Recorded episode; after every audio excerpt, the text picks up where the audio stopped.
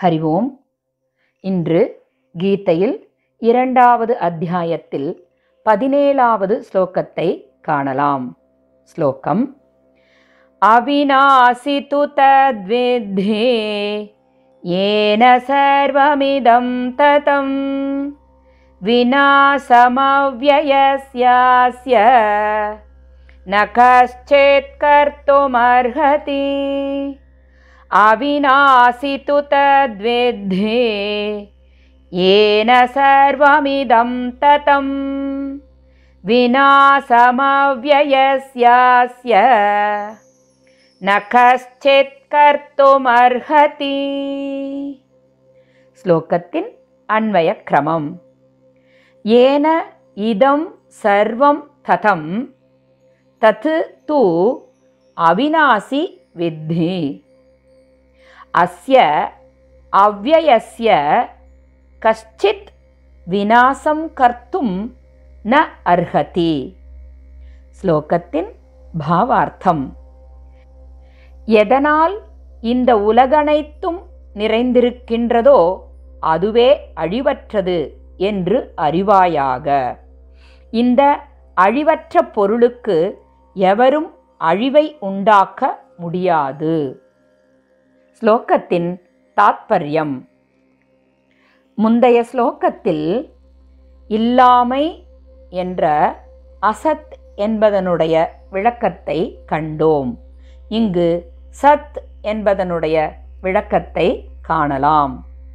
அழிவற்ற ஆத்ம தத்துவத்தை அதாவது ஜீவனை அறிந்து கொள்ளுமாறு அர்ஜுனனிடம் வலியுறுத்தி கூறுகின்றார் பகவான். அழிவற்ற ஆத்ம தத்துவமானது அதாவது ஜீவனானது கண்களுக்கு புலப்படாதது என்று கூறுகின்றார். மிக தெளிவாக கண்களுக்கு தெரியக்கூடிய இந்த உலகம் முழுவதிலும் கண்ணுக்கு புலப்படாத அதே ஆத்ம தத்துவமே நிறைந்திருக்கின்றது என்றும் விளக்குகிறார். இந்த ஸ்லோகத்தில் தத் என்ற வார்த்தையில் சத் என்பதனை விளக்கியுள்ளார். இந்த சத் என்பது கண்களுக்கு புலப்படாதது என்றும் இந்திரியங்களினால் அறியக்கூடிய விஷயம் அல்ல என்றும் கூறுகின்றார். இங்கு இந்திரியங்கள் என்பது கண்கள் காதுகள் மூக்கு வாய் மெய் என்கின்ற ஞான இந்திரியங்கள் ஐந்தும் கைகள் கால்கள் உடல் மலஜல உறுப்புக்கள் என்கின்ற கர்மேந்திரியங்கள் ஐந்தும் என பத்து இந்திரியங்களுக்கும் அப்பாற்பட்டதே இந்த சத் என்ற தத்துவம் ஆகும். இப்படிப்பட்ட இந்திரியங்களுக்கு அப்பாற்பட்ட நித்திய தத்துவமே இந்த உலகம் முழுவதும் நிறைந்துள்ளது என்பதை தத் என்ற பதத்தால் இங்கு விளக்குகிறார் பகவான். இதற்கான உதாரணங்களை இங்கு நாம் காணலாம்.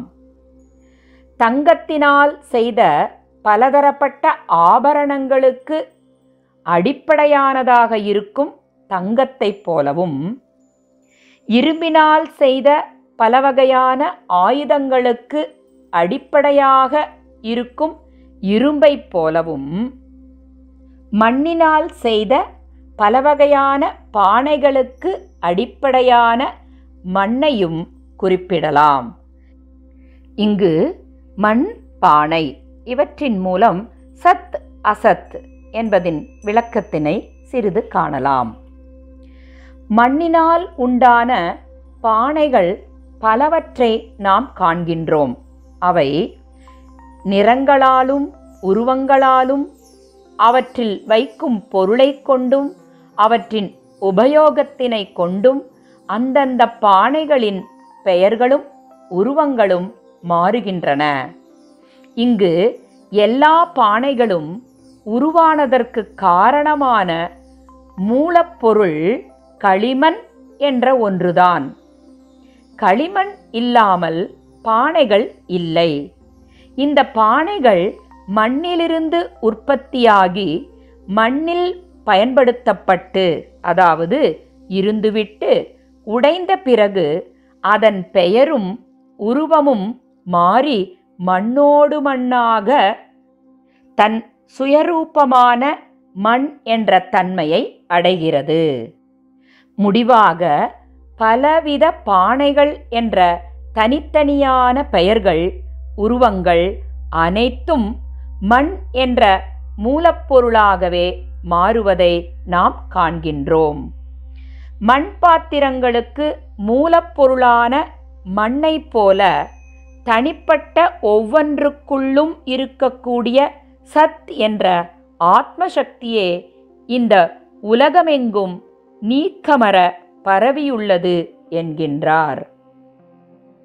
இங்கு உடலினுள் உறைந்திருக்கும் தனிப்பட்ட ஜீவனை வியஷ்டிரூபமான ஆத்மசக்தி என்றும் உலகமெங்கும் பரவியிருக்கக்கூடிய சமஷ்டிரூபமான சக்தியை பரமாத்மா என்றும் வேதாந்த சாஸ்திரங்கள் கூறுகின்றது. மாறுதல்கள் நிறைந்துள்ள இந்த உலகில் மாறாத ஆத்மா என்கின்ற இறைப்பொருள் அணு அணுவாக அனைத்தின் உள்ளும் ஊடுருவி நிற்கின்றது. இப்படிப்பட்ட மாறுதல்கள் அற்ற சரீரி என்ற ஆத்மசக்தியானது அழியாதது. அதனை யாராலும் அழிக்க முடியாது என்றும் அர்ஜுனனிடம் பகவான் கூறுகிறார்.